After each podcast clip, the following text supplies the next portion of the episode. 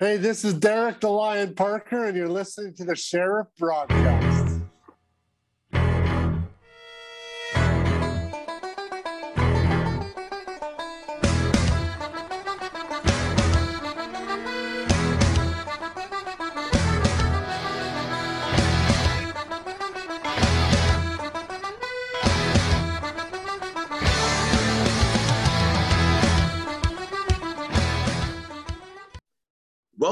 Everybody, to an exclusive episode of The Sheriff.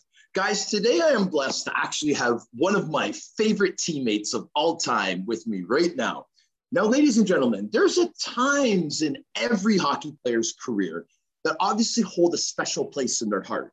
For me, that was playing provincial junior A and then eventually graduating to major junior.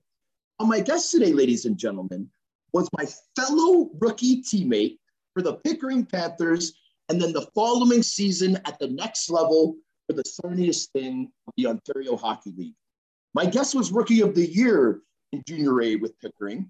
I was very, very proud of him.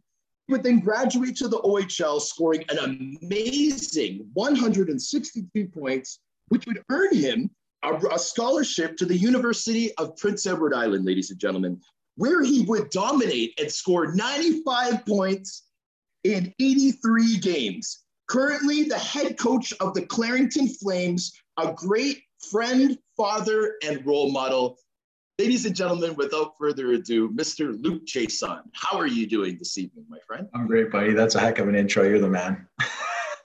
well, dude, I had to, you know what? Like, I'm a little bit nervous. Like I said before the recording, I get a little bit nervous when I when I have my buddies on, my old buddies, because man, I I'm reminiscing too, man. I'm I'm I'm nostalgia and nostalgic and all that kind of stuff when I get into these shows. So it's kind of hard for me to be the host sometimes because I just kind of want to go off and talk about different things. But in a way, though, Luc, I think the listeners appreciate it because I think these are kind of the best type of podcasts, man. When people have so much in common and they're really able to kind of get down to cool stories. So, dude, I'm happy to have you on we were talking before the recording. It's been a long time, man, since we talked, bro. Like a long time. Like I, I know you just mentioned like when you might have texted me or something, but I think the last time that we may have seen each other, bro, is when we played together. No. Yeah, like, I don't know if we got together after the O or anything like that, but I feel like yeah, we're so close. Like we've always texted and kept in contact and stuff like that. And our careers um, were very similar as far as like where we were and how we progressed and where we went. And I always kept an eye on you uh, in the O after we left Sarnia. Like it was just very, we had very similar paths. Obviously, yes. very, very different hockey players. You being super tough, and me being more of like a points getter or goal scorer kind of thing. Not but true Oh, I was so proud of you, man. I, I love your podcast too. Like I watch, and uh, I'm super proud to be on. Thanks for having me on. Well, dude, I'm telling you what. No, and no problem, brother. I, I appreciate you coming on because you know, obviously, you met my mom, and you know, I'm lucky enough that I'm able to do these recordings from my mother's house in Scarborough. And I was saying to my mom before the recording, you know, mom, Luc was probably one of the biggest characters that I played with, man. Like, I like I I I, I want to get into the Pickering Panthers and Sarnia a lot because, man, we got a lot to talk about. But before I do that, Luc, before I do that, I like to go to the beginnings. So now, Hockey DB has Whitby. Is Whitby the birthplace, or is that just the like? Tell me, is Whitby the birthplace? Yeah, Whitby's the birthplace. Um, Whitby's where I started like most of my hockey career. That's where I like I, I played like recreationally in Oshawa, and then when I first started playing like rep hockey was it through Whitby um, the story goes through Dave Branch. So I played double A coming up, and then Dave Branch got the triple A team, I think, in Bantam. And yeah, oh, the just, 82s. The 82s. The 82s, yeah. The 82s, that's another thing we should chat about. But the 82s, what a year. Like if you look at oh, the players we got to play with, we were we were a lucky bunch. But um, yeah, so Branch, Dave Branch got the uh, Bantam Triple A team, and I I've been playing double A for a number of years, and I was just like, ah, I don't know if I'll make this team. I always went out, always tried my hardest, always gave it my all, and then yeah, Dave took the team, and the first year he took it, he brought me on, and it, the rest is history. Like we played um, AAA all the way up, and then that's what brought me to Pickering Panthers. So I played, I think, Bantam, minor Bantam, major Bantam with Dave, and we won like the silver stick. We went to provincials, like all Ontario's things like that. It was an amazing team with, I, I know that you know a bunch of the guys off that team who played in the OHL and stuff like that. So amazing hockey team. We really battled like Peterborough a ton and uh, Quinny a ton and a bunch of those guys. Like if you went to like under 17s, under 18s, all that stuff, every single guy, a lot of the guys were Peterborough, Whitby, and then GTHL guys, right? Very true. Now, just so the listeners have an idea, David Branch, is he still currently the commissioner of the Ontario Hockey League? I think he is. I I've kept in touch with Dave here and there. Like I he I think he lives in the Whitby area, so he's in the Durham region for sure. He has been in the past, and I've seen him from time to time and just kind of chat with him every time I get a chance to talk to him. It's always awesome to talk to him.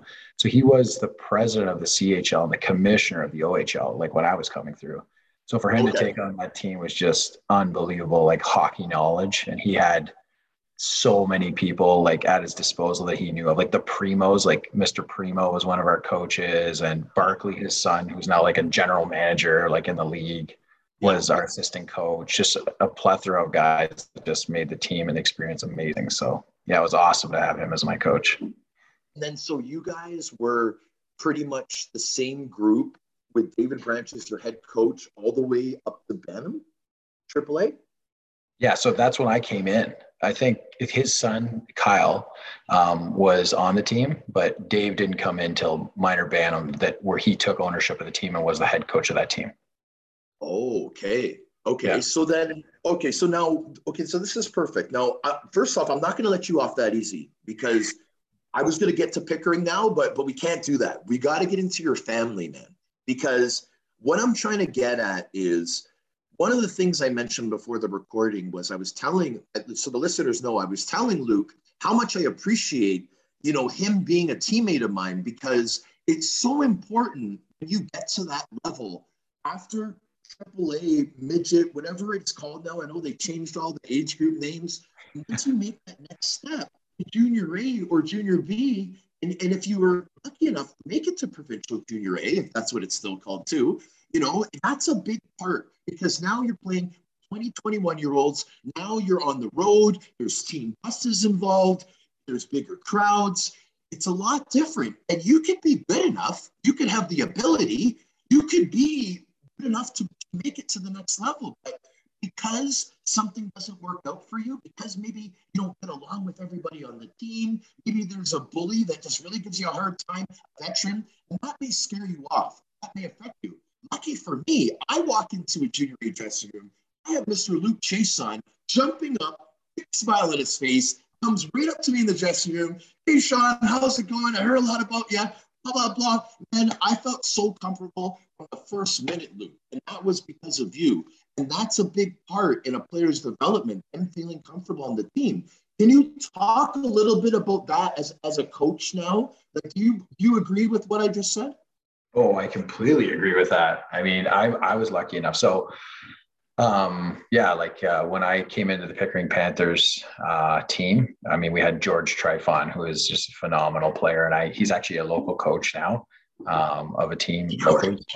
Yeah, it's so funny now when we get older, right? We, we see all the same so characters, like just like now it's all the kids. Like I'll see the last names of the girls or boys that are playing. I know exactly like, oh, I know exactly whose kid that is, right? Obviously the last name gives it away, but it's like I know exactly who that is and and and why they're so good already, right? But anyway, so George uh, really accepted me. Like you said, you know, I won the rookie or whatever, but um, it was because of him and Joel Johnson and these older guys that were like 20, 21 years old that really like allowed me to come on and just play like myself and be myself. And yeah. we had a phenomenal year as a team because, you know, the camaraderie in that group was so amazing. You, you hit the nail on the head when you said, um, you know, we came in, I think I was like 15 years old. I was either 15 or 16 years old in that team. Yeah, man. I remember, you remember our team captain was Bill Duncan. He was like 20, 21 years old. So I remember coming in the room, like going home at night being like, there's guys in there who are like 21 years old, you know, talking to my parents or talking to my family about it. So having a guy like you on the team who was so like tough and willing to defend his teammates, like was great for a guy like me, right? Who was like a goal scorer and needed a guy like you. So it was awesome to welcome you to the team. I was happy to do it. Definitely. Okay, so now we're okay. So now we're in Pickering Panther land. So I'm going to stick with it. I'm going to stick with it. So now here's my questions for Pickering, Luc. How did you get recruited by the Panthers? Like, how did you decide to go there? Because you must have been one of the top, like you know, players that are we're looking to go to the next level, especially from the region. So, how did you make that decision to go to the Panthers? That's a great question. I, if I'm being honest, I can't really remember like which teams recruited and why, but I do remember that obviously Pickering had a phenomenal team.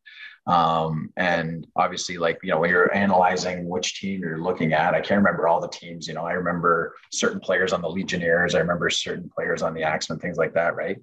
But um, looking back on that time, I assume it's because that team was so fantastic and we were going to be given an opportunity to excel, right? Um, there's certain teams that you know maybe they they say like you're if you come on you're going to play this role or that role. I think on that team when I don't know if it worked out that way or if it was something that we discussed beforehand.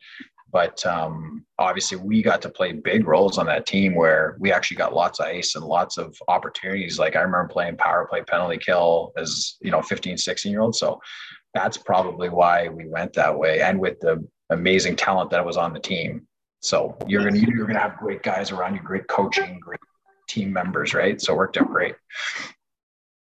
And, and just just to add to that, the reason why I was kind of so curious about the recruiting is because, I mean, you got to give credit when credit's due. The Pickering Panthers, like I, am I'm, I'm really excited because I, I saw the post that you said about how some of us should go to a game, and I do want to go to a game with you, and I will go to a game with you. So I'm looking forward to learning about the current situation with that organization. But ladies and gentlemen, what I can tell you is that when me and Luc Chiasson played for the Pickering Panthers, they were quite the organization. Like they were, they they had brought uh, imports from Europe. Marcel Rod, what was his name? Marcel Rodman. Marcel Rodman, yeah, that's the thing. Like, there was these players like Jason Lang, I think, played in the OHL. Um, George, George definitely could have played in the OHL. I think he was looking to go to the US, things like that. I'm not sure where he ended up. Yourself played in the OHL. Farquharson played in the OHL. Uh, yeah. There's one of the defensemen who had a long career, like played in the A for a long time. I forget his um, name. Left-handed yeah, TJ Kemp played TJ in the AHL. Yeah. TJ so Kemp. Um, I know McCurry played with us for a bit. He was a local guy who played AAA, really good guy. So there's like Poser Kranilovic went on and, and did really well too. Like like he went to school. I think he went to Boston, somewhere in Boston. Got some kind of scholarship. Told remember Toza Boza? Oh yeah, and I, it's funny. like you bring up Marcel Rodman. I remember watching the Olympics. He was playing in the Olympics. Was he for, Slovenia? Slovenia, yeah. So it's like yeah. obviously, uh, you know, not Team Canada, but a team that you know you're watching it and you're saying, you know, I played with them on the Pickering Panthers, and he was a skilled guy, like very skilled he player. Was. Don't take anything away from him. Very skilled, but different player, right? Like from North America. So over there, he obviously excelled. But yeah, yes. very. So, yeah, dude. So okay, so ladies and gentlemen, we had a, a like a legit a guy that ended up playing for their national team in Slovenia import for our tier two provincial junior A team we had guys like like Johnson. Johnson must have been getting paid, man. Come on. It, that was a long time ago, right? Things are different now. Man, when I talk to guys that played in the Quebec League back then and then now, we can talk about, you know, the bikers being involved because it's over now, right? It's not yeah, current. Yeah. It's only a problem when you talk about iffy stuff when it's current. Johnson must have been getting like an OH, well, I mean, an OHL salary is not that much, but Johnson must have been getting compensated because he was one of the best players in the league. George, the fact that he was there, they must have done a good recruitment recruiting to keep them to keep them there. You know what I mean? And then, yeah, and then I, I don't have any insight on that. I have no idea. I I mean, it, it's a possibility, but I I don't know. Like I remember back in the day, Joel and George just being like very skilled and loving the game. So I don't know if it was a function of trying to go the US road because back then, I think still to this day, you can't you can't go and play in the O. Like I think George his career he he excelled maybe at like the 18, 19 year age. So yeah. then at, at that age, you're like, well, if I go play one year in the O, like what am I going to do with that? Whereas he could have went to the US, right? And he was he was an amazing player. So I don't I don't know what I don't have any insight of that, but I I don't know. they were they were definitely very skilled and could have played at levels higher than tier two. That's for sure. One hundred percent. So now here's the other thing, Luc. The fact that the, the Panthers did such a good job with managing that team, putting it together, getting all these players, getting all these prospects, like we had a nice group of rookies, man, with like me, you, Ferguson, and others. Like, you know, it was it was pretty cool. Remember Guthrie in the net, man? He, was that's awesome. You have the you have the greatest memory because yeah, sometimes I struggle. Like uh, obviously, I played on a few teams. I know you played on a few teams. Sometimes it's difficult, right, to keep all the names of the people. Like what team? Well, remember what team we played on? Like just so many cities and so many towns, right? Um, but you know what's crazy when you look back on it is that um, they had, think about the turnover. Like I don't know about you. I think you were the same as me. We I went there for one year Yes. I went in there for one year. We won the provincials, had a phenomenal year, and then it's like, okay, see you later. It's like it's like just a very quick turnover. So they have to be filling that lineup every each and every year and recruiting each and every year. So maybe that's why they're so good at it because the guys like George and Joel who might stick around for one or two or three years, I don't know how long they were there, but those are few and far between from the guys like you and me who want to just go to the next level, right? Use it as a stepping yeah. stone. Yeah. So now the, th- the other thing with Pickering is the ownership, man. That Bo- Boyer, right? And and I I believe he's is he still the owner? Michael I Boyer. I, I don't know the answer to that question. I do know that he was a phenomenal owner. Like when yes. we were there, what a guy! Like he had us. At, do you remember he had us at his house for like oh yeah uh, Christmas party. parties and like always around. It invested in the team. You know, interested in hockey. So it's amazing. He's a local, you know, he owns a lot of car dealerships and obviously a very successful business person.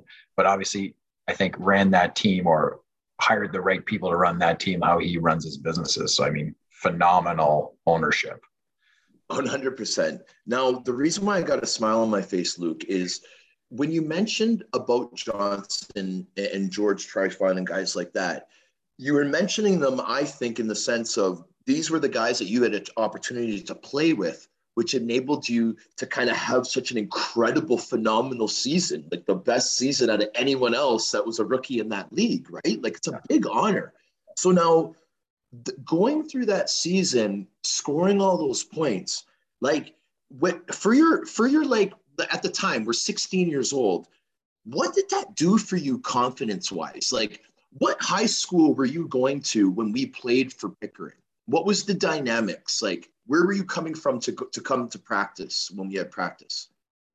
I think I was going to Garnier, St. Charles Garnier. I either went to Garnier or I went to Father Leo J. Austin. Believe it or not, I went to five high schools as a kid because of hockey, right? Yeah. So I I was fully French Canadian, like growing up in my household. So my mom and dad spoke French to me. Obviously, we spoke English as well, but at home it was French. Everywhere else it was English. But then when so you remember this when remember when the like there'd be like the double A listing, A listing, and B listing of like the draft. Like it'd be like yes. you, you were you were you were ranked in the first round. So like I was ranked like in the first round. And so my parents were like, you better go to English high school because I've never taken like geography, history, arts, any the only class I took in English was English. So I took math and French, geography. She's like, and so my mom would say, if you get drafted and you go somewhere else, you better be ready to take all these classes in English. So I think I switched to Leo J. Austin that year because when that draft listing came out, I was I was high on it. And so I knew I was going to get drafted and I was going to go to an all English high school for the first time. Really? So okay, so this, man, this is really interesting. So where are your parents from? Uh, so yeah, so my parents are from Timmins, so straight up north, Great White yeah. North, Northern Ontario. Uh, up north, it's very uh, bilingual. So mostly like half French, half English, but a lot of people in Northern Ontario speak both French and English. Yeah. So you're so you're but your parents are they are they francophone or are they anglophone bilingual? Oh, francophone, francophone. Okay. Yeah. Yeah. Wow. Okay, so now let's talk about some siblings here because I want to stick with the family for a little bit. Who are your siblings, man? Yeah, so I just have one brother, my brother Mark. Uh, he's three years older than me, so hockey player too, uh, athlete, like exceptional golfer. Um, so yeah, I always grew up trying to, you know, be like him and try to you know compete with him so that helped me along too in my career just like have i don't know i see it now like I, so now i coach girls hockey and I, i'll coach the boys too like my son's coming through it as well but all of the kids who have a sibling who is an athlete you can see the younger sibling it's it's kind of like the venus and serena right it's like you just see venus is so phenomenal i don't know if you watched that uh yeah. documentary oh, yeah. it was yes. fantastic and and the dad says like you're going to be the greatest of all time. Your your sister is phenomenal. You're going to be the greatest of all time. So it's like your sibling, if they're already a fantastic athlete, if you're three to four years younger and you're competing with them daily, I think that's one of the reasons why I succeeded in hockey to the degree that I did. Um, is that like always like every day if I was playing hockey, I was playing against my brother who's three years older than me. If I was playing golf, I was playing with my brother who's three years older than me, right? And trying to beat him and sometimes beating them. so like that's what pushes, that's what drives you, right? Of course, man. So okay, so Luc, this is starting to make a lot of sense now, man. Because like when I walked into that dressing room at that level of provincial junior A, where half the team is 18, 19, and 20, and we're 16, okay, I felt a little bit kind of out of place, man, because you know, I'm I'm used to being around guys my own age and stuff. And but you, you're used to being around your brother and all his buddies, right? So it was like normal for you, right? To be playing with older guys when we got to that level. Yeah. I think I think if I'm speaking frankly, I, I, I was probably just as intimidated as you were like at the start, right? I think like yourself, you know, once you start to get success. So like that year, you know, I think I forget what it was, but we both did well. 99, like I, 99, 2000. Yeah, no, I just mean like points wise and stuff. Like you know, like as a scorer, like for you, more as like a you know a, a D and like a, a, fighter and stuff. You your success is you know like battling and getting the ice time and fighting and all that. Where my success is like, am I putting points on the board? Yeah. So I think there I hit the ground running. Like when I got there, I was playing big minutes and I was playing with the best players and I was scoring. So I, right away I was comfortable. You know, as soon as you start getting that ice and you're successful, that's when I'm like, hey, I'm feeling comfortable. Um, but like as you know, right, the career path like does this and that. So like when we went to Sarnia, for for instance, right, when I got there, I think yourself, I think you were we were like similar rounds, right? Three, third round, fourth round, something like that. Three, two and three. Yeah, both the same round. No, no, two and three, like second round, third round. Yeah. So so it's like when you get there, like things are expected of you. And you know, when we first got there, like you're getting all this, but then as you remember, then there's like a head coach change, right? Things like that happen. And that's what derails you, right? Like I always tell people I play hockey now like a lot with people, and some people will say, like, how did you not go here? How did you not go there? And it's I think there's more luck and there's more chance in this thing that anybody realizes. I know guys, they're just such phenomenal hockey players, like beyond phenomenal. Like think of a guy like George Trifon.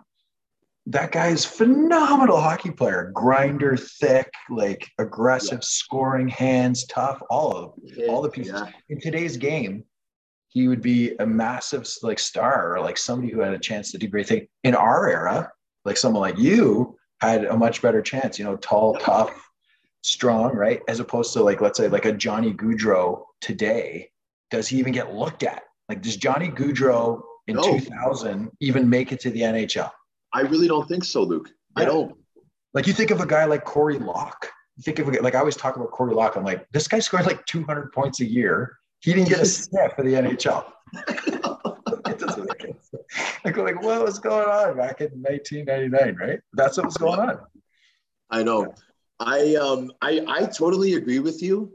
Um, at that time, like for me, Luc, because I was six foot four, that was a huge a huge thing. I would always hear things like you can't teach size and yeah. all this kind of stuff. The game's different now, man. It doesn't matter how big you are; it's how quick your feet are, yeah. if you're going to get to the puck quicker than your opponent. Yeah, absolutely. Right? Yeah, like a guy like Mitch Marner, right? Like he's phenomenal hockey player, unbelievable hands. But in our day, I don't know. No, right? I don't like, think, yeah, man. Say like, oh, he I doesn't agree. have size or he'll, you know, whatever. But like just a phenomenal athlete and hockey player, right? Yes, buddy. So now what I want to get into now is obviously we were drafted the same year. Um, our draft was was in you know the then Brampton Battalion rink in Brampton, right? Yeah, so I want to talk about that day a little bit, right? I want to talk about that day. So tell me how that day was for for the Chiasson family from the morning. If I'm speaking frankly, it's going to come off bad, but I was expected to go higher. Like I was expected yeah. to go pretty high, and you were rookie of the year. Yeah, it was a. right? it was a tough day.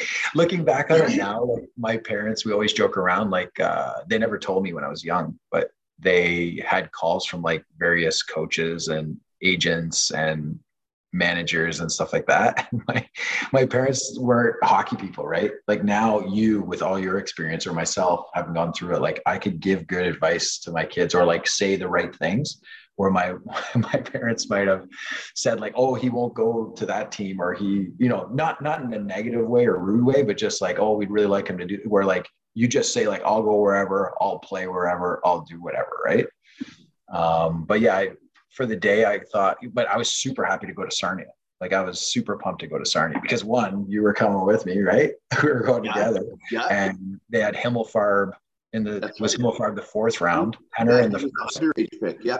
So I really felt like we had a good chance there, and we did. We all made the team, right? Which is fantastic, and it was unbelievable. To, going back to ownership, Dino Ciccarelli, the owner, just unbelievable to practice with him.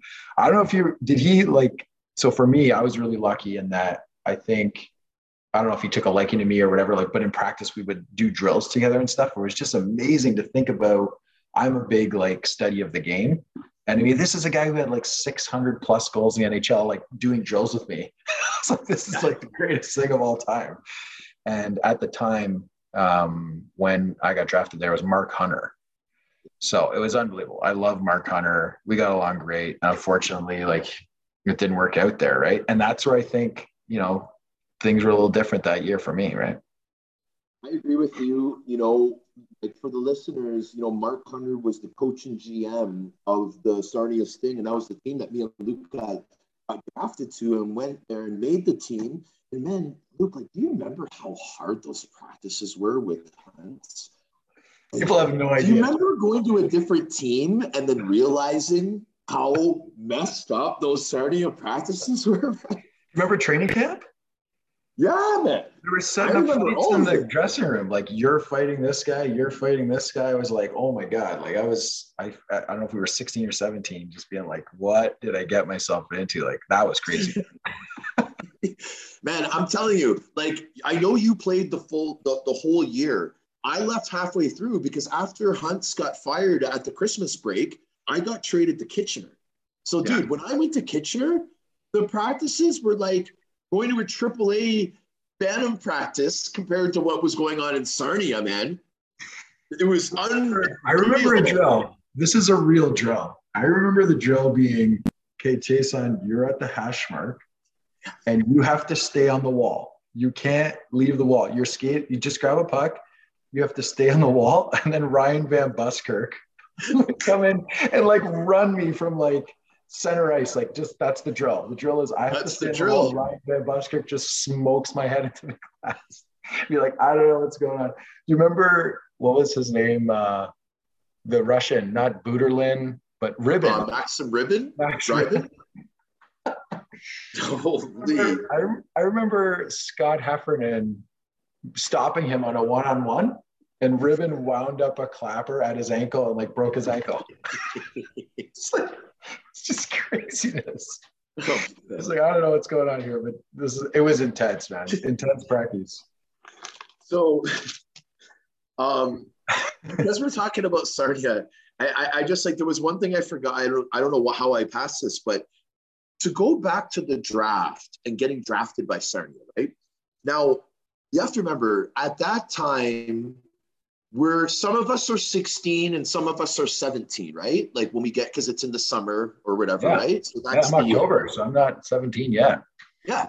So up to that point in any human being's life, their family is involved in everything through and through, right? So like what I like to talk about, guys, that you know, OHL draft, NHL draft is do you feel that it's like a family accomplishment for a player to be selected to a level of that height because it's like it's almost like a symbol of we're recognizing this family to go to the next level because dude we're 17 years old. We're not driving ourselves to, to the rink the last five years. If we're lucky we just got our g1 like you know what i'm saying? Like, now looking back that way yeah. Like, yeah i so i have a nine year old daughter and i have a five year old son and so now I've been skate like I started both of them at two, where I'm on the ice with them, like buzzing, like trying to get them going.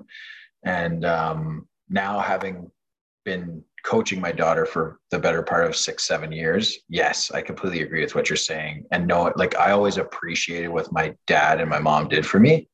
My dad coached me a lot. My mom was always there for everything, never missed anything, and, and loves hockey. Like my mom adores hockey.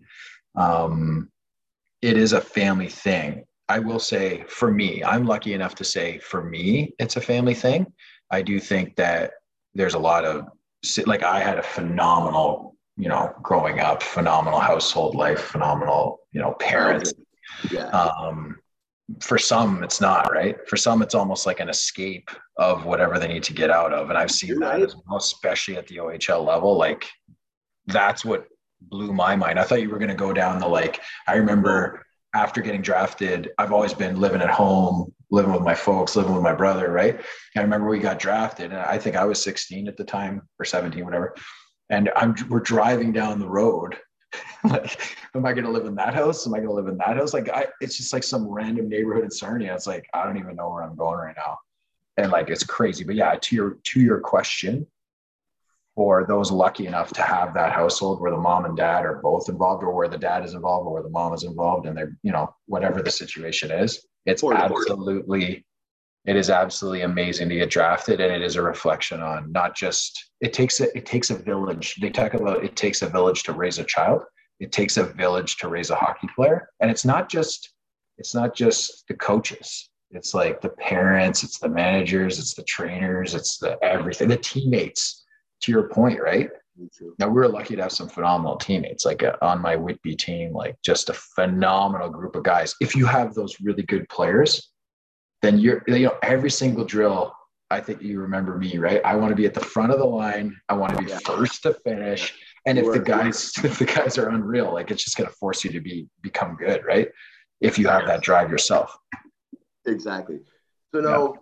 I um I like where you went there with with the houses thing because now I always remind the listeners, guys, some some of the players 16 if they're underagers, but a 17 year old, all the things that goes is going through his mind, all the hormones, having to worry about school, having to worry about practice, having to worry about girls, having to all these things on your mind, impressing your parents, this impressing your buddies from back home, and and now you're going to a family that you've never met before, and you're expected just to live there in harmony and get along with them in one shot. And wow, is that ever a lot to expect from a 17 year old, my friend? Right? It's, it's yeah. a big deal. Yeah. I was lucky to have well, I, I got traded a few times like yourself. Yep. I was lucky to have good billets. I mean, everyone has, you know, better billets than other billets, you know what I mean? But if, for the most part, for the vast majority of billets, they're all in it for the right reasons. They're doing it because they love hockey, because they want a good role model for their kids, because they love the local sports team. Um, so I was really lucky. And like some of my billets came to my wedding, like, you know what I mean? Like it was, really? it was a phenomenal, yeah, it was a phenomenal. Wow for the most part, a phenomenal experience at most places. Um, yeah, lucky like this. Yeah, the the the the billet family from Sarnia they came to my wedding. Wow, man. So okay, so was it two? Was it so? It was that that set of billets, or did you say two sets of billets came? Well, I, as you know, I I played on four teams, right? No, so, no, no. I know, I know. Yeah, yeah. So was so, it two sets uh, of billets? Oh well, yeah. That, that, uh, the billets, well, that, that makes me makes me feel bad. But the billets from Sarnia came to my wedding, and the billets from Guelph came to, or the billets from Barrie came to my wedding. Right on. No, the yeah. reason why I asked Luc is because everybody, bro, that I have on that played Major Junior, they all have you know their favorite billets, this, that, yeah. the other. The fact that more than one set came that just means that you really get along well with people, man. Like that's a credit to you, buddy. You know what I'm saying? Like most guys have like one set of billets that they liked and they hated everybody else. Like, you know what I mean? So you're a likable guy, my friend. That's very, very good, man. I like that. I like um, that a lot. Um, it's uh, it's a lot easier for the kids to like when I talk about the kids, I talk about myself. You know, when you're having a good season, right? If you're having a good season, you're getting the ice, things are going well. It's a lot easier with that build situation. It's very difficult sometimes when, you know, let's say you're having a bad season or getting you know sat or whatever you know is going on in your personal life other things are going on it's very difficult to be away from home especially at that age right like people think you know people watch the ohl when i go so my experience in the ohl i don't know about yourself when i was in it i felt like dude i'm like 30 years old you know at the time you think like oh all these guys are so old right now i go i'm almost 40 i'm 39 I go to an OHL game. These are kids out there. They're like 16 year old kids. They can't don't even have facial hair. Like they're out there like buzzing around. It's unbelievable. They're children. Like they're like they're they're literally like kids that I would like give them a high five. You know, be like, "Hey, good job out there. Good job, Johnny."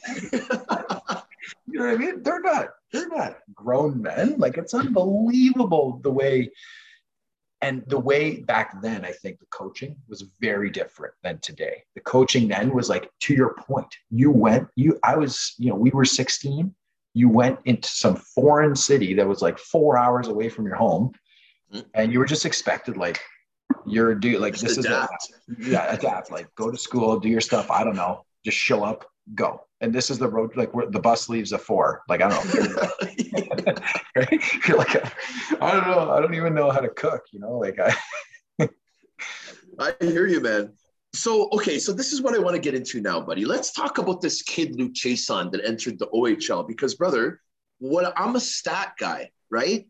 And what I'm seeing here is drastic improvement year to year. What does that tell me as a stat guy? It tells me that Luc Chiasson was incredibly coachable. It tells me that you embrace the systems, man. You got better every year right? You you improved yourself. You got stronger. You growed as a player, if I could say it like that. One thing that I really thought was cool is the fact that you doubled your point total from your second to your third season in the league, man. You doubled it. Tell me about this. Tell me about this. Like, like was it? Do you think it was just was it a confidence thing and just getting older and stronger, or or was every year literally a better situation and you just embraced it. Like, how, how would you explain that kind of improvement, man? Stats guy. So like now what I do for a living, I'm a, I'm a chartered accountant. So like my whole life is numbers and it's amazing that you're catching. Like it's interesting to, to chat through it. But um, my view is that on on my uh, my career in the OHL or whatever is that um, it's ice time. Like it's the opportunity. When I went to Sarnia, I remember like it's funny, you know, I don't know if you have these moments. I have these moments in time where I have a like I can remember, I have a good memory.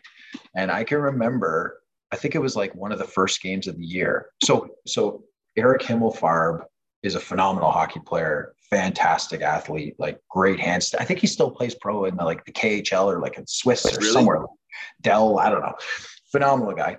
You remember him, right? So yeah, you know, great hands. And I remember in camp, I felt like in camp, I, I felt like it was either going to be he was going to be the center on I don't know the third line or second whatever line it was going to be or I was going to be right like I felt oh, like I was okay. Yeah. And I remember in this game it was I think it was like Oshawa Generals or some at Sarnia and I had a breakaway late in the game and I didn't score on it. This is like early in the like game two or game three. Yeah and he had like one goal or I forget what he did, but he had a nice nice goal or something. And I just felt like that year, little small things like that happened where I was like, ah, didn't get over the hump. You know what I mean? And then Mark Hunter, who was a big fan of mine, that's the other thing that people don't realize. It's like I see these guys in the NHL, and like here's an here's an example: Tyson Barrie, right? He's in Toronto. He's playing a system that isn't allowing him to excel. He's playing a system that you can just see he's he's clenching the stick harder. He's worried about whatever the media. I don't know what's going on. I can't explain it. But then he goes to another City the next year, and he leads the entire league in scoring from a defenseman perspective. Yeah. Nothing to do with Tyson Barrie, right? Has everything to do with the surrounding and the opportunity that he's given and how he's given that opportunity. I think in Owen Sound, which was my second year, given the opportunity a little bit to like kind of get to play, like those that haven't played in the O or whatever don't realize the phenomenal players you get to play with, right?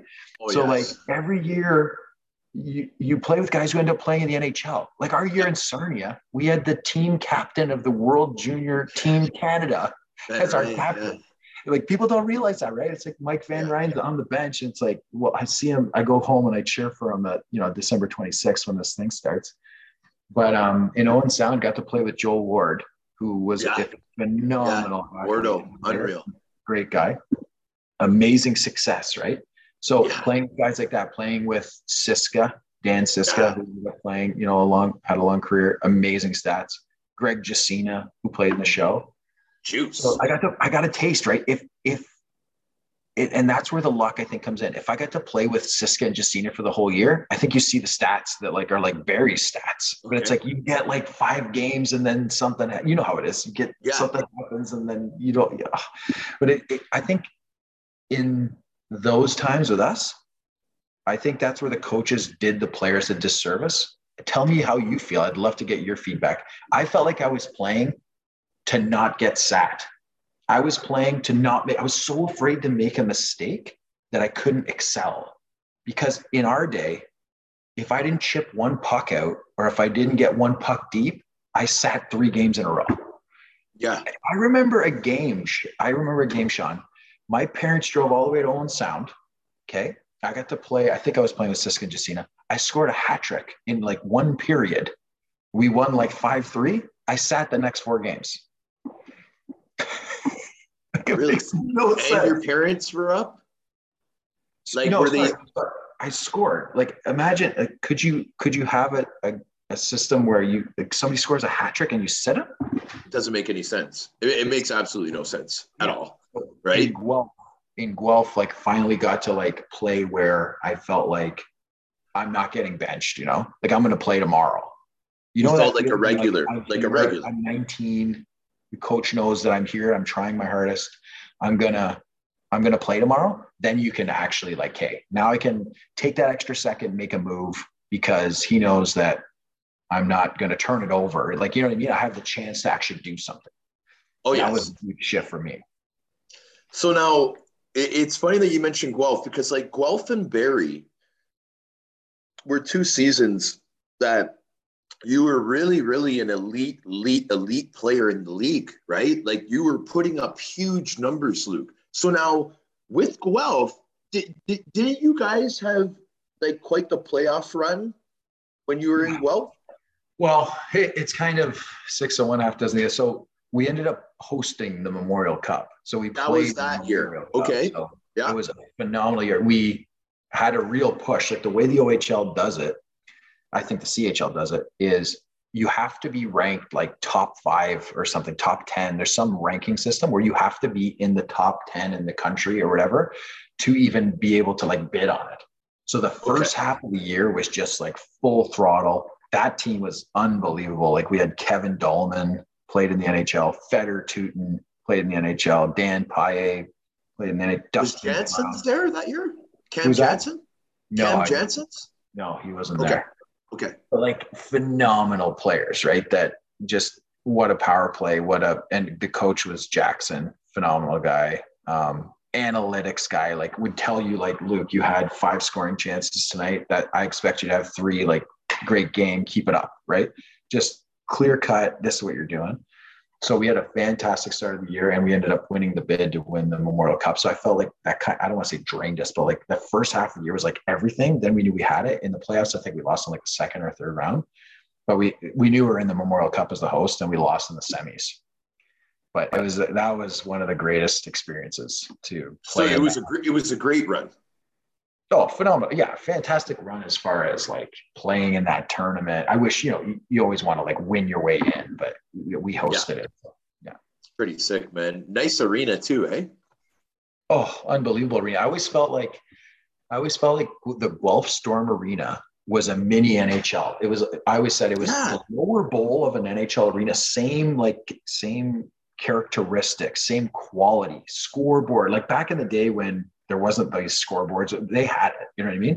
Yeah. And they had like the entertainment value at all the intermissions. They had the music. They had the entertainment. They had all kinds of game stuff going on. It was a mini NHL without the upper bowl, but it was a pack. Like it was like four or five thousand every night. Phenomenal thing in, in, in Guelph. Believe it or not, no one will ever believe this, but it's a true story. I was a defensive player for Jackson. So me and I don't know if you remember Sean Hennessy out of Peterborough. Oh yes, we, we, played pure penalty kill. So if there was a penalty kill, for like a minute and a half of the penalty kill, and then I could do some offensive, like with a slight offensive. But it was like Dustin Brown was the offensive threat. Um, Marty mm-hmm. St. Pierre, you know what I mean? Like just there was phenomenal talent on that team. So took a different role that year. hey man, but well, I mean, you still put up huge numbers, buddy. But yeah. It wasn't as much as your last season in Barrie. Yeah. So now, yeah. ladies and gentlemen, this guy had 38 goals. So you know, um, nearly 40 goal season, Luc, right? In a step away from the NHL, you're scoring almost 40 goals. Who were you playing with that year? Was it the same guys most of the year? Or? Well that's the thing right? That's that's what i mean as far as that stepping stone to you have a line now you know? And i was lucky uh, bj crombeen was my right winger who played you know for wow. st louis blues and tampa bay lightning. Phenomenal guy. Huge presence tough player good size you know? But really it was ice time. Like it was the like if i there was a power play i was on. If there was you know five on three i was on. If there was last minute i was on. And bud stefanski was the coach and uh, yeah, we had Himmelfarb again on that team. So another was, good rink. Oh, fantastic rink, Molson Center, right? Unbelievable yeah. rink. Yeah, great quality. You had the whole restaurant all at the one end, right? And yeah. the banners everywhere. Like it's so cool. I love Actually, speaking of, you mentioned Farquharson earlier. He yeah. sent me a um, he sent me a photo because there's banners of like top goal scorers. So like I'm on that list or whatever, like near the bottom. Yeah, man. Like uh, I forget who's on it, like someone for the Winnipeg Jets. But it's just like it, it's so great to be a part of that culture, right? And they, again, talking at the ownership group, those guys, phenomenal, right? Really, eh?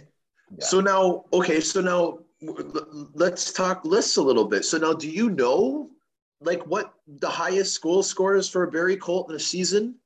Like, are you like, do you know where you are in that? Because I mean, 40 goals, bro. Like, you know, if you think about it, like maybe some guys got 50. I don't think people would, were scoring 60 in the O. Like, yeah. 40's got to be one of the highest totals. Have you ever looked like, into that? It's like 10th or something like that, 10 okay. or 12. So like there was, uh, okay.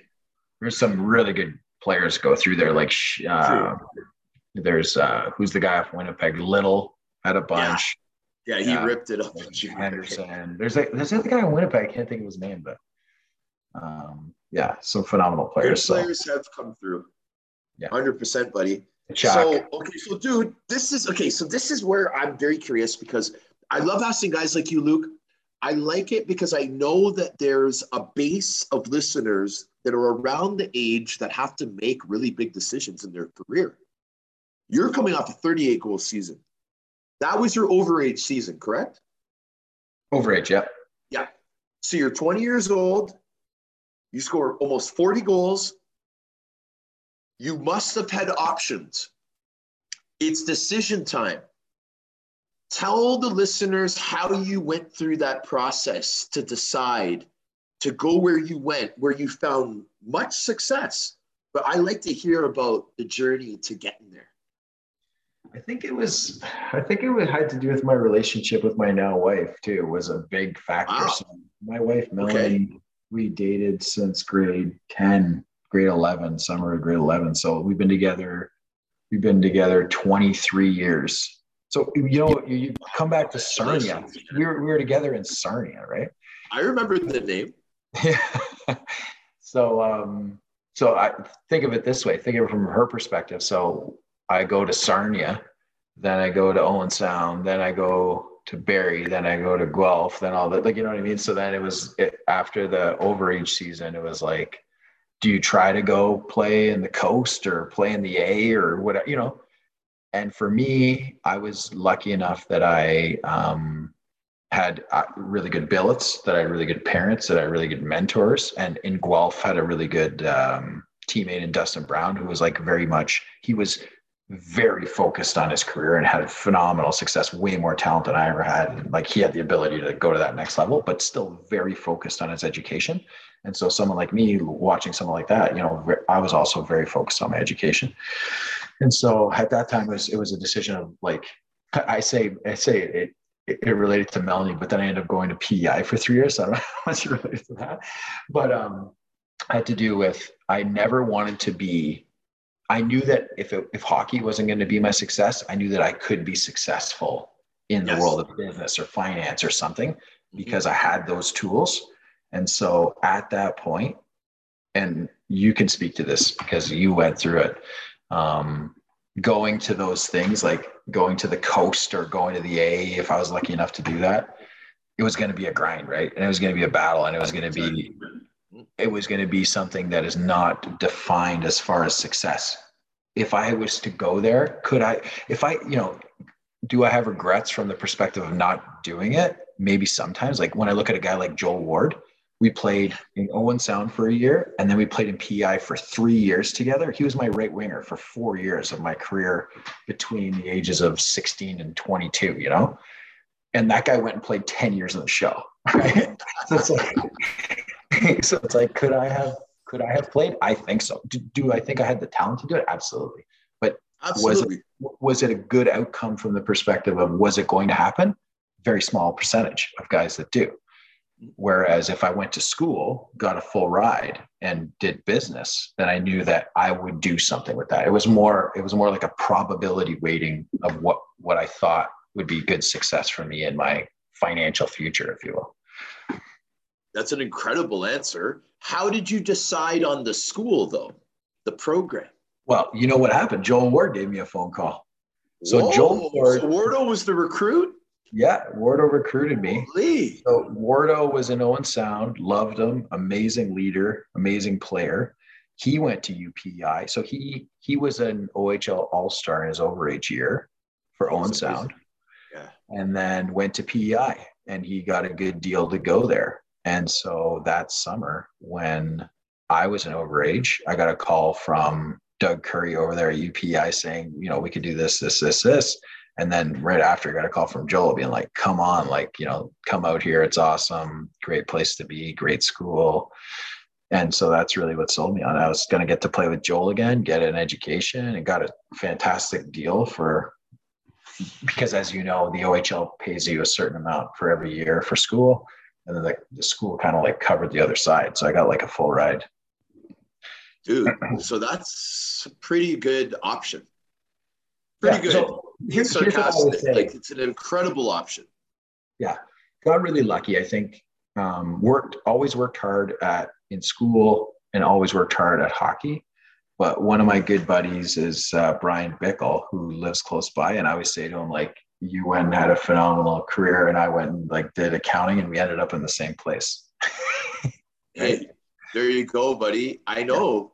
Yeah. Hey, you, you trust me. I've played with guys like like Luc. I got I, I can't even say a cup of coffee.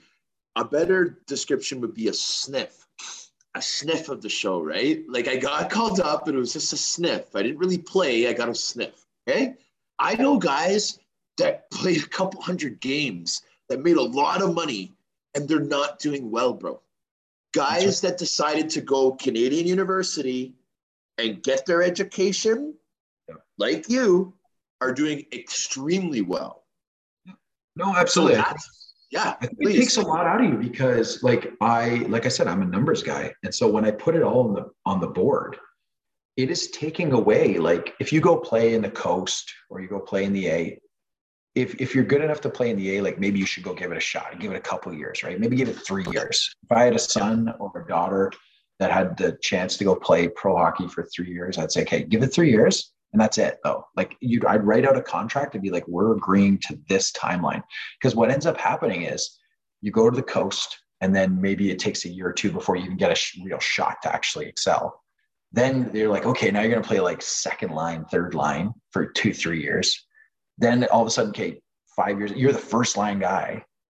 And now you're getting, you know, you're saying you're getting 30 goals or whatever, but you know, you're making what? And now all of a sudden 10 years of your life has gone by. Yes. And now you're, yeah, I'm done with hockey, or you get cut, or you get injured. And then it's like, now what? Right. So that's what I, I never wanted to be. I never wanted to be someone who was like really good at hockey that then it was detriment uh, in the end. Right. So that's yes. why I made the decision.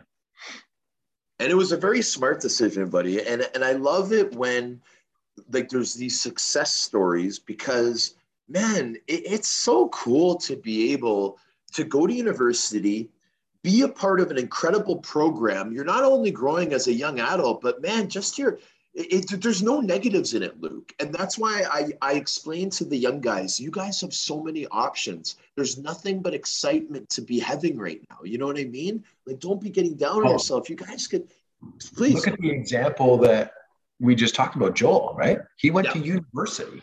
He went to university for three years or four years. I was there for three. I think he was there for four.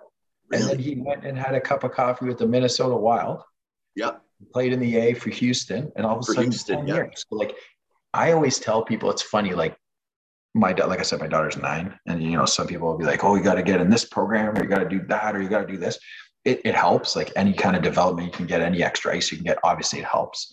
But the players that are good enough, the players that have that drive comes from within, they're going to get noticed, right? Someone's going to be watching sometime, be like, "That kid's unbelievable," right? You're going to get noticed. So, like Joel is an example, right? He was at UPEI playing hockey and he got noticed, right? Like this guy's amazing.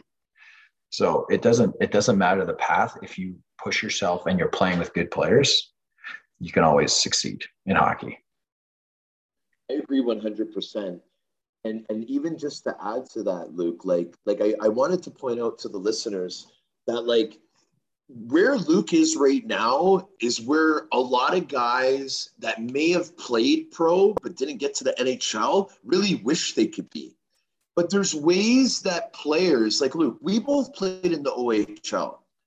I've talked to guys that have come on the show, guys like Dan Sullivan. Remember Sully? Did you play with him in Owen Sound, or was oh, he oh, already yeah. gone? Oh, yeah, Sully's okay, awesome. so you know Sully really well, yeah. right? Yeah. Okay, so Sully, he wants to work with the PHPA, or sorry, yeah, the PHPA, but but through the OHL, like when you're in major junior, and he wants to have like um um like like what's the skill where you know the trades, a trades program right. where every major junior player will already have a couple years in because it's like it'll be like part of like the OHL program where you could like instead of going to high school, you could do this, or once you're done high school, you go immediately immediately to it, just to ensure guys don't have nothing to fall on. Not everybody's as smart as you, Luc. Not everybody no. makes as good decisions as you, right? So yeah. people mess up. Like they might have the same similar skills and opportunities to, to be successful as you, but they go down the wrong path but if they have something in their back pocket, like school package in the OHL or the trades program that they took, it'll be better for them. Do you think there should be something for OHL guys, like other than the school package, for them I to follow that? Do. It, absolutely do. It'd be a phenomenal thing. Like I said, and that's what I was talking about earlier, was that I come from a phenomenal upbringing I come from parents that are looking out for me. I, I come from people who are having these in depth conversations with me at 19, 20 years old. A lot of these guys, when we were playing, I don't know how it is now. I don't think it's the same now, but you can speak to it as well. When I was playing, like there was kid, there were kids on my team that were alcoholics. Yeah. There is not one team that I played on in the Ontario Hockey League that didn't have at least one DUI on it. And I mean a significant one. that I heard about and that things happened. So back then it was a very different scene. And I think that's what opened my eyes to it as well, was that I don't want to, I don't want to go down that path. And if Sully or anyone like that wanted to do a program like that, if you know, if it can get funding and if the financials make sense and all that, there another thing people don't realize, there is a lot of free time when you play OHL hockey or whatever. You're going a lot of the times they don't you don't get a full class load. So you're doing three classes or you're doing whatever. Why can't you then and and maybe you know it could be on a voluntary basis, but I'm sure a lot of the guys will take you up on it to get a, an electrical certification or get a drywall certification or get a plumbing certificate. And the trades now you make more money than I know. That's so what I mean. Phenomenal, yeah. phenomenal idea to do that. 100%. So, I, I, mean, that's great. And the, reason why I brought it up is because it, it's kind of part of the topic of what we're talking about. And, and, and Chase, what I've realized is with this platform, the only way to really create action is from awareness. So we have to talk about it. From the awareness, usually comes the action. You know, people just start talking about it. Yeah, you know that thing that Chase Rod McWhirter were talking about the other day, blah blah blah, and then just kind of snowballs from there, right? So, so I always want to kind of bring up positive things like that whenever it's a similar topic. But now, brother, another positive thing is Coach Chiasson. Yeah. When did Coach Chiasson title start?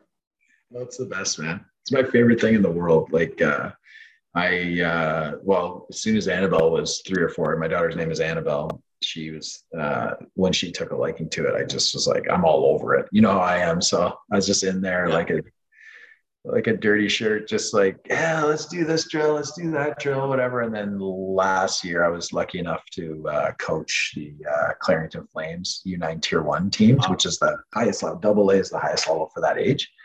Um, yeah. It was amazing, man. Unbelievable. So much fun. The girls, like, just phenomenal listeners. They listen to what you're saying. They're engaged. They're happy.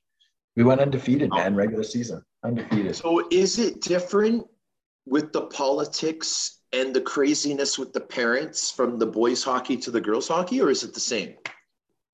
Um, I'm still in the infancy phase, right? I'm still in the infancy phase where this is like the first year. So Annabelle made it last year, and then this year she made it as well. Like so, it's like two years at a time. So for girls hockey, so far from what I've seen, it's okay. like U nine, then U eleven, then U thirteen. So you kind of skip.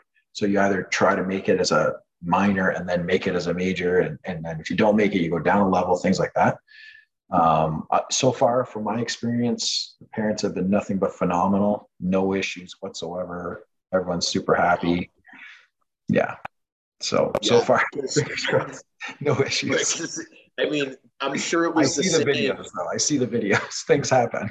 yeah, exactly, exactly. And it was a different time, I think, when we were in minor hockey, man. Like, I think, you know, I think it's way worse now. I think it's way worse. Really? Okay, but oh, Chase, what about like what about like remember there'd be fights? The parents would be That's fighting yeah. stuff like that go on now?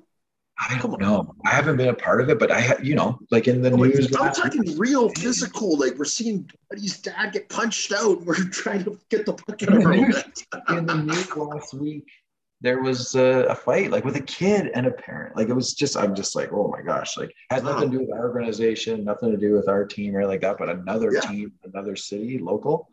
I'm just like, this is out of control, out of control. I saw a hilarious like meme on Instagram or Facebook or somewhere. One of the parents was saying, "I learned, I realized today that my kid's not making it to the NHL." Like it's like at like eight years old. People, yeah, so far so far for me my experience been nothing but great but i can totally see how some people take it very very seriously. And it's you know it's your child so obviously you're going to take it seriously. I mean I, I take it seriously too. Like i want my kid to succeed and i want her to have the best time and learn and grow and build friends. But yeah there's a difference between anything physical or you know like that like that that there's no place for that. So now is is how how, how am i pronouncing it? Is it annabelle Annabelle, yeah. Annabelle. So now is Annabelle a little Luc? Like, does she have the same moves? You had a good year, man. She's, she's a sniper. She better? Like, what's going on? You're not going to go there? Is that what you said? No, no. I just said, yeah. She's she had a good year. She's a little sniper. Like she did well, but yeah. it's like it's like anything, right? Like this year is her major year, so the next year it will be very, very difficult, right? The competition gets better, it gets more yeah. competitive. The size is huge. Like we'll see. We'll see. It's very, very early. She's she's a good little player. I'm super proud of her, but you know, long way to go before anything like that. But yeah, she's definitely like she's a forward, she's a center. I obviously like tried to make is her she, wear. like, is she a left shot? She's a left shot, yeah. Oh, okay. Right on, man. I tried to get her to wear number nine, but she likes 18, so she's. Is she 18, eh? Right on, bro. That's she's awesome. Born on, she's born on January 8th, so that's how she went that one. So. Oh, okay, cool. Yeah. And um, what does the wife think about the kids playing hockey? Does she love it or what? She's all in now. She's all in. I think early, it, like when we first started. So you, when you go from like initiation or house league or whatever, like in the early years, right? And then finally, if you if you're lucky enough to make a rep team, all of a sudden you get the schedule and it's like you're on the ice Monday, Tuesday, Wednesday, Friday, Saturday. you know At first she's like, "Holy man, this is you know." But now she's like a room mom and she's you know, Oh, yeah. all- she helps with everything. Great on. It's awesome, man. Yeah, she loves it. That's so cool, dude. That's so cool. Another thing that's cool, bro, is our is our old team, like how well they're doing. I mentioned earlier in the episode that I, I really appreciated the posts where you know we all had comments in there and we're replying to each other. And I guess since we played on that team, that the Pickering Panthers haven't been as successful until this season. Is that what happened? Did, did they Yeah, beat our point total? There was something. Yeah, I think I think we had the highest point total as far as like wins and losses, Yeah. or And something they like beat us like this year. They, they beat us. Like, yeah, but think about that. That's amazing. I'm super proud. I had no idea we had. It was a long run, Yeah, it's, phew, that's got to be what is that? 98, 22 years, 20, yeah, 24 years. 24 years. Holy smokes, buddy. Yeah. So are we going to a game? I'm in. I'm. Let's get That's everything fired up, man. I, I saw a post for game three. I think that might have been tonight, though. Game three might have been tonight. Like people are like, pack the barn at Yeah, the it wants to Pickering. come. Like we should go. I don't know why we wouldn't go. Like we're all local No, I know. So, you know, we should go. I think I think Ferguson should make the trip down from Barrie or wherever he is. Yeah, You know, I think we should get a hold of Oliver Lopez. I think he lives in Pickering, you know, so we could, you know, see his fro, see if he still has a fro going. I mean, there's lots of options, man. I know, I know Doug Carr, buddy, Doug Carr, my defense partner from that year. I, I, I'm pretty sure he's local. All these guys are on my social media. I know they're on yours too, man. We, we got to get a hold of some people. We, we, we got to jump on the bandwagon for the Pickering Panthers. I'd love to go, man. That's in our, that's in our blood, man. Do a ceremonial puck drop. Let's do it. It'll, it'll, yeah, let- I mean, it'll be it'll be fun. Like I, I think that we should go in the room. We should fire up the boys, right? So you guys are. We are point total. You guys better win everything now. If you guys don't win, you guys are done. We're going in there. We're firing up the boys. We're doing whatever. We're, we're guaranteeing wins for Pickering. We, we got to bring some energy. But really, it's just an excuse to hang out with my old buddy. You know what I'm saying? Luc Chase Be awesome. Be awesome, buddy. right? But I got to put you on the spot though, Luc, because I know obviously we're, we're busy guys. If we could be go all night, would you be willing to come back for a part two, my man? Yeah, man. Anytime. I'll chat with you. I had a lot of fun reminiscing through this stuff. We have a lot of other stuff we need to talk about as well, brother. But you know what I mean? That's the Yeah. point of the part two. Always willing. Always willing. Anytime. It was a pleasure, man. I had a blast. Yeah, no, I appreciate it, buddy. Um, I wanted to, um, I, I wanted to also give a shout out to your wife, man, because I, you know, the, the little comment I made before about, oh, I remember the name.